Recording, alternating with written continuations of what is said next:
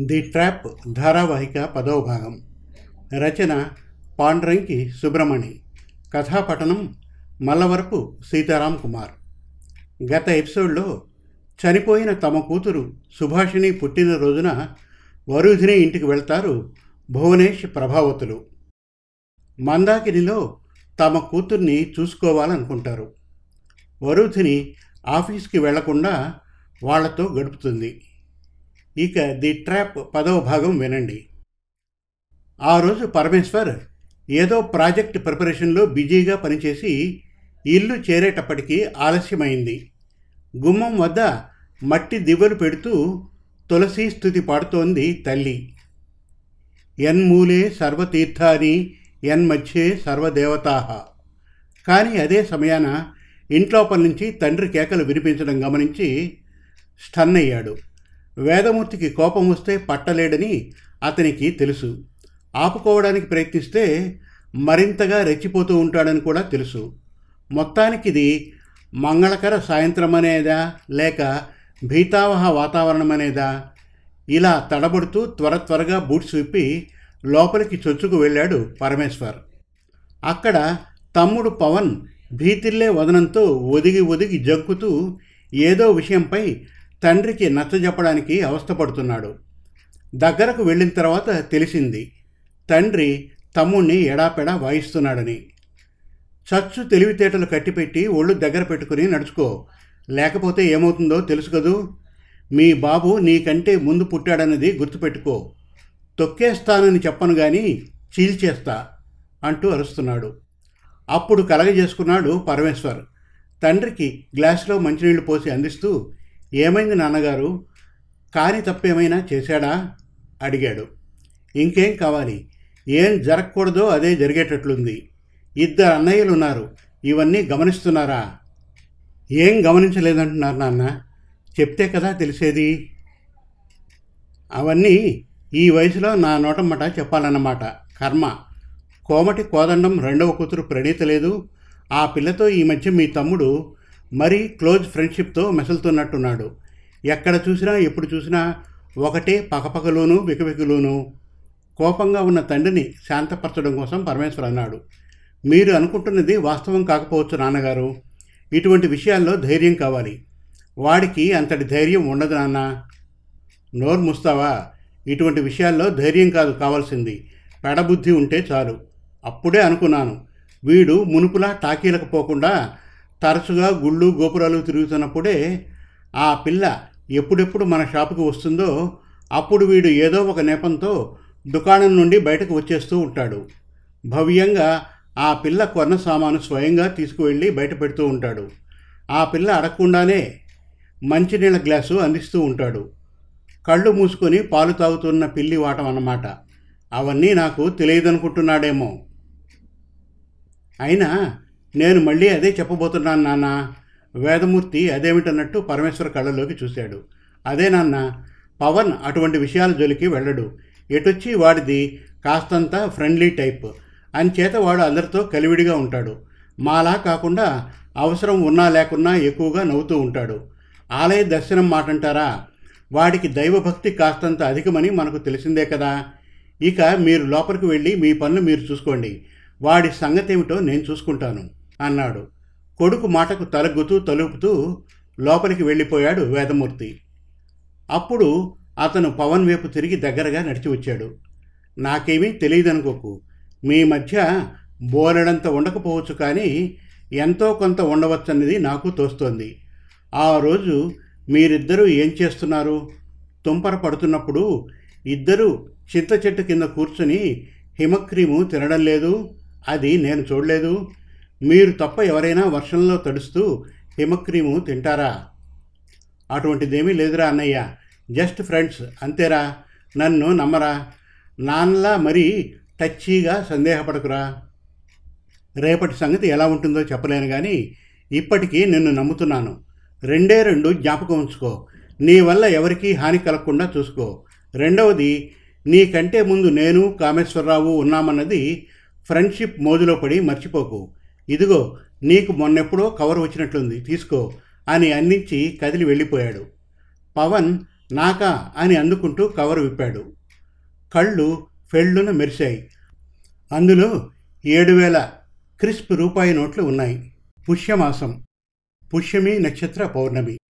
మహావిష్ణు తీర్థం ముక్కోటిని గురువారం నాడు స్థల అర్చక స్వాముల ఆధ్వర్యాన మిక్కిలి భక్తి శ్రద్ధలతో ఊరి ఆలయ ప్రాంగణంలో ధర్మకర్తలు జరిపించారు. నగరం నలుమూలల నుంచి పుణ్యతీర్థానికై పెక్కుమంది ముత్తైదువులు గృహిణులు కన్యలు హాజరయ్యారు. పూజలు పునస్కారాలు ఎంత వైభవంగా జరిగాయంటే ప్రముఖ ప్రజాప్రతినిధి ఒకరు వెండి బోనం సమర్పించి వెళ్ళాడు. భక్తులందరికీ ప్రసాదాలు పంచిపెట్టడానికి ప్రత్యేకంగా ఏర్పాట్లు చేసి మొత్తానికి అదొక మహా కుంభాభిషేకంలా పరిపూర్ణత సంతరించుకుంది. పరిపూర్ణ భక్తి స్రవంతి ప్రవహిస్తున్నప్పుడు నింగిలోనూ భూమిలోనూ ధవళ కాంతులు విరాజిల్లక మానవు కదా. తీర్థ ముక్కోటి పూజలకు ఇద్దరు సహోద్యోగులతో హాజరై తెలిసిన ఆలయ సిబ్బంది సహకారంతో ప్రసాదాలు పొట్లం కట్టి ఇద్దరు సహోద్యోగులకు అందజేసి వాళ్ళను క్షేమంగా గృహాభిముఖులను చేసి ఇల్లు చేరాడు పరమేశ్వర్. ఇంటిల్లిపాదికి భవ్యంగా ప్రసాదాలు అరటి ఆకుల్లో పంచిపెట్టి ఇంటి లోగిలి వైపు నడిచేటప్పుడు ఇంటి ముందు కారు సర్రున చప్పుడు చేస్తూ వచ్చి ఆగింది. మిత్రులిద్దరూ ఇండ్లకు సాగకుండా ఇటు తనను వెతుక్కుంటూ వచ్చేశారేమో. వాళ్ళను సాగనంపుతున్నప్పుడు తను చెప్పే పంపించాడుగా అనువైన సమయం చూసి ఇంటికి తీసుకువచ్చి ఇంటిలిపాదికి పరిచయం చేసి విందు భోజనాలతో సాగనంపుతానని. వీలుంటే అర్జునుడు శివుడి అనుగ్రహం కోసం తపస్సు చేసిన మల్లెల తీర్థం కూడా తీసుకెళ్తానని. మరెందుకిప్పుడు తన కోసం వచ్చారో? అతడలా పలు విధాలా తలపోస్తూ గడప దాటి సూటిగా చూసేటప్పటికీ తెలుసుకున్నాడు. అది మిత్రులెక్కి వెళ్ళిన అదే రంగు తెల్ల కారైనా ఇప్పుడు ఇంటి ముందు ఆగింది అదే కారు మాత్రం కాదని. అందులో నుంచి ఇద్దరు భార్యాభర్తలతో పాటు పొడవైన నాజూకైన అమ్మాయి కూడా దిగింది. కమలతో పాటు అమ్మా నాన్నలిద్దరూ వడివడిగా రోడ్డుపైకి వచ్చి రండి రండి మీకోసమే ఎదురు చూస్తున్నాం. గుడిలో తీర్థపూజలు జరిగిన తర్వాత ఇటు రావడం మరిచి అటే వెళ్ళిపోయింటారనుకున్నాం అన్నారు. దానికి వాళ్ళిద్దరూ నవ్వుతూ స్నేహపూర్వకంగా ఏదో చెప్పి ఇంటివైపు రాసాగారు. కనుచూపు మేర వచ్చేటప్పటికి గుర్తుపట్టగలిగాడు పరమేశ్వర్. వారిద్దరూ దివాకర్ అంకుల్ దంపతులని. ఆ అమ్మాయి మరెవరో కాదు. వాళ్ళ పెద్ద కూతురు వినోదిని. అప్పుడెప్పుడో కాలేజీలో చూసిన రూపానికి ఇప్పుడు కొంచెం తేడా. ఇక అలా నిల్చొని దూరంగా ఒదిగి నిల్చోవడం బాగుండదని పరమేశ్వర్ కామేశ్వరరావుతో పాటు వెళ్ళి నమస్కారం పెట్టి వినోదిని మాత్రం హాయ్ అన్న సంబోధనతో పలకరించాడు. కామేష్ మాత్రం తల వంచి నమస్కరించి అందరికీ దూరంగా ఒదిగి నిల్చున్నాడు. ఖరీదైన నేపథ్యం గల బంధుమిత్రులకు కాస్తంత ఎడంగా ఉండడం దేనికైనా మంచిది కదా అన్న ధోరణితో ఇంట్లోపలికి వస్తూనే దివాకర్ పరమేశ్వర్ని మెచ్చుకోలుగా పలకరించాడు. కష్టమైన విషయమైనా ఇష్టమైన జాబ్ని అందుకున్నందుకు. వినోద్ని ఎక్కువ మాట్లాడలేదు కానీ క్లుప్తంగా కంగ్రాట్స్ అంది. అల్పాహారాలు తీసుకుంటూ ఆవు పాలతో కలిపి చేసిన కాఫీలు తాగుతూ మాటా మంతి మాట్లాడుకొని ఇక బయలుదేరుతామంటూ లేచారు. అప్పుడు కారు డ్రైవర్ చప్పున వెళ్ళి కారులో నుంచి ట్రావెల్ బ్యాగ్ తెచ్చి హాల్ మధ్యలో పెట్టాడు. బ్యాగ్ కొంచెం పెద్దదిగా ఉండడం చూసి పరమేశ్వర్ అనుకున్నాడు. అందులో ఏమున్నాయో అని మనస్సును అబ్బురపడుతూ. కానీ మరికొద్దిసేపట్లో అతనికి షాక్ పైన షాక్ తగిలింది. అందరి వద్ద వెళ్ళొస్తామంటూ వాళ్ళు ట్రావెలింగ్ బ్యాగ్తో పాటు వినోదిని కూడా విడిచిపెట్టి వెళ్ళిపోయారు. అతడు అనుకోకుండా గట్టిగానే అన్నాడు వినోదిని మీ డాడ్ మ్యామ్ వెళ్ళిపోతున్నారు. అప్పుడు వేదమూర్తి అడ్డుకున్నాడు. ఎందుకురా అలా గాబరా పడిపోతున్నావు? మనమందరం ఓసారి వాళ్ళ ఇంటికి వెళ్ళి రావాలని ప్లాన్ వేశాం. కానీ వీలు కాలేకపోయింది. దానికి ప్రత్యామ్నాయంగా వినోదిని వినోదిని పెద్దమ్మ కూతుర్ని కొన్నాళ్ళు మన వద్ద ఉండి వెళ్ళమన్నాం. వినోదిని అక్కయ్య తులసి ఏవో పనుల వల్ల ఇప్పుడు ఇక్కడికి రాలేకపోయింది. తర్వాత ఎప్పుడో వస్తుందిలే. ఇక ఇప్పటి మాట. వినోదిని కొన్నాళ్ళు మన ఇంట్లో మనతోనే ఉంటుంది. మన ఊరు చుట్టూ విస్తరించి ఉన్న గుళ్ళు గోపురాలు వీలుంటే మల్లెల తీర్థము చూసి వెళ్తుంది. ఇందులో మీ అన్నదమ్ములిద్దరికీ ఏ బాధరబందీ ఉండదు. దగ్గరుండి కమలా చూసుకుంటుంది. తులసి కానీ రాగలిగితే పనిలో పనిగా త్రిపురాలయం దర్శించి ఇద్దరూ వెళ్ళిపోతారు. నువ్వు మాత్రం ఒక పని చేయి నీకు కానీ వీలుంటే వినోదినికి డిజిటలైజేషన్ అడ్వాన్స్డ్ అవేర్నెస్ ప్రాక్టీస్లో చేదోడుగా ఉండు.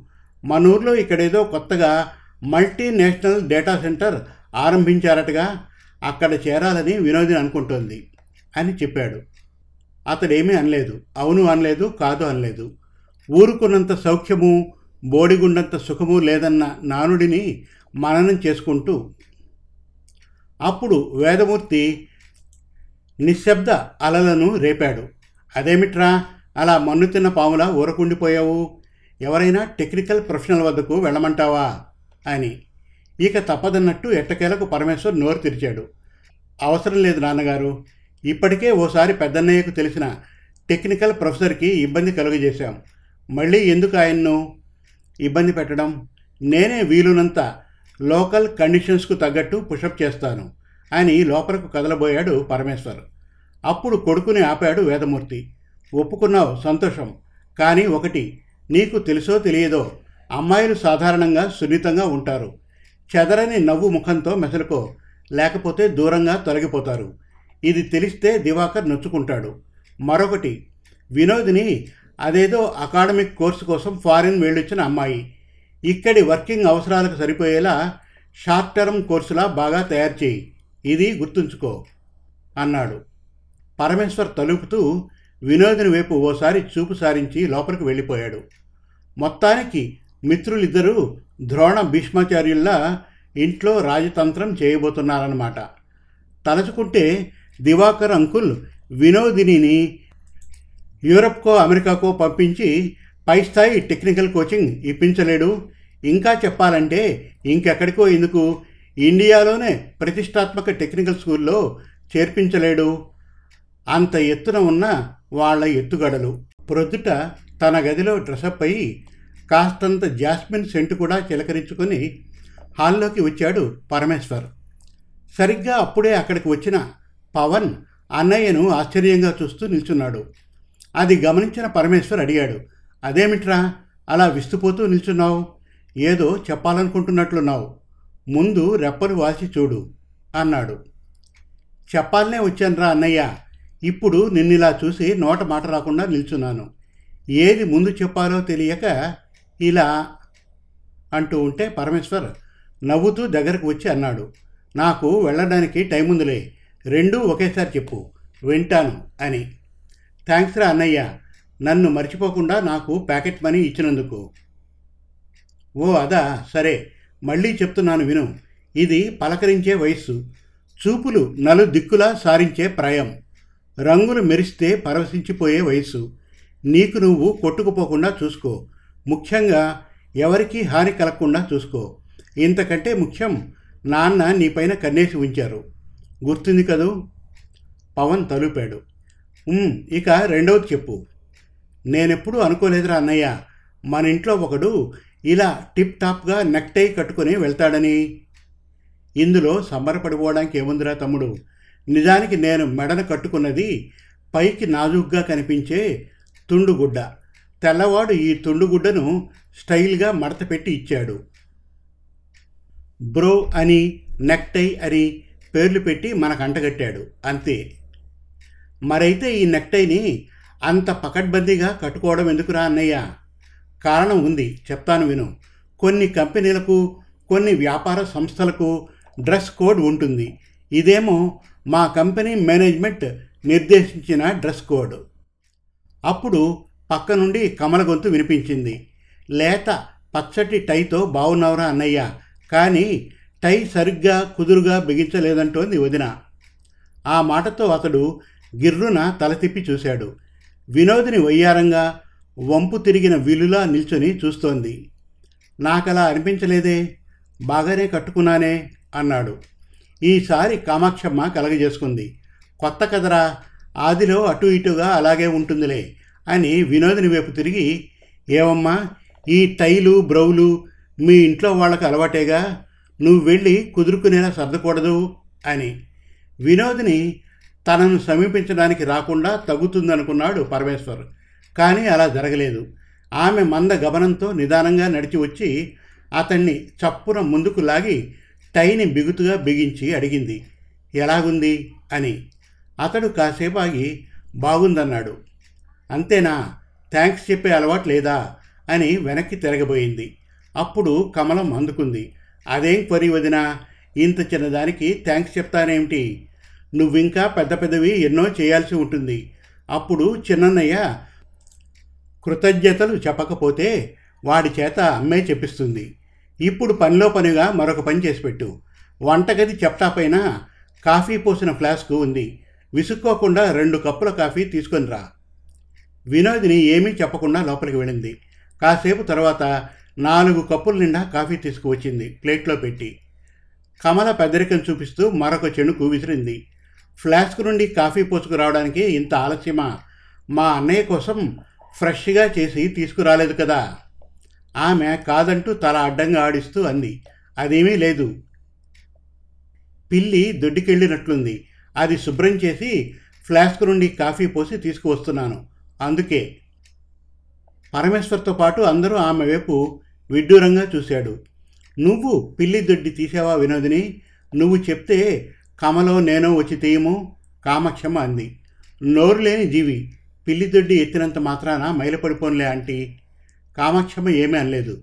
చేతిలో ఉన్న కాఫీ కప్పు నుండి సగం సాసర్లో పోసి వినోదినికి అందించింది. ఆ గెస్చర్లో పెను అర్థమే దాగి ఉందని కమల గ్రహించింది. తన వంతు కాఫీ తాగడం పూర్తి చేసి ఖాళీ గ్లాసుని అక్కయ్యకు అందిస్తూ అటు వెళ్తూ అన్నాడు పవన్. థ్యాంక్స్ వదినా అని. వినోదిని నవ్వింది. ఇంత చిన్న దానికి అంతటి పెద్ద థ్యాంక్సా పవన్? ఇంకా ఎన్నో చేయాల్సి ఉంటుంది. అప్పుడు చెప్దూ గాని హోల్సేల్గా. పరమేశ్వర్ మాట పలుకు లేకుండా అక్కడి నుంచి కదిలి వెళ్ళిపోయాడు. మళ్ళీ వస్తానంటూ మనసున తికమక పడుతూ. పారిశ్రామికవేత్త దివాకర్ అంకుల్ సుపుత్రి వినోదిని పిల్లి దొడ్డి తీసిందా? అతడికి నమ్మశక్యం కాకుండా ఉంది. వినోదిని నిజంగానే తమ కుటుంబ పరిసరాలతో మమేకం అయిపోవడానికి ప్రయత్నిస్తోందా? లేక అలా అయిపోతున్నట్లు భావన చూపిస్తోందా? ఇంకా ఉంది. ది ట్రాప్ పదకొండవ భాగం త్వరలో. మరిన్ని చక్కటి తెలుగు కథల కోసం కవితల కోసం వెబ్ సిరీస్ కోసం మన తెలుగు కథలు డాట్ కామ్ విజిట్ చేయండి. Thank you.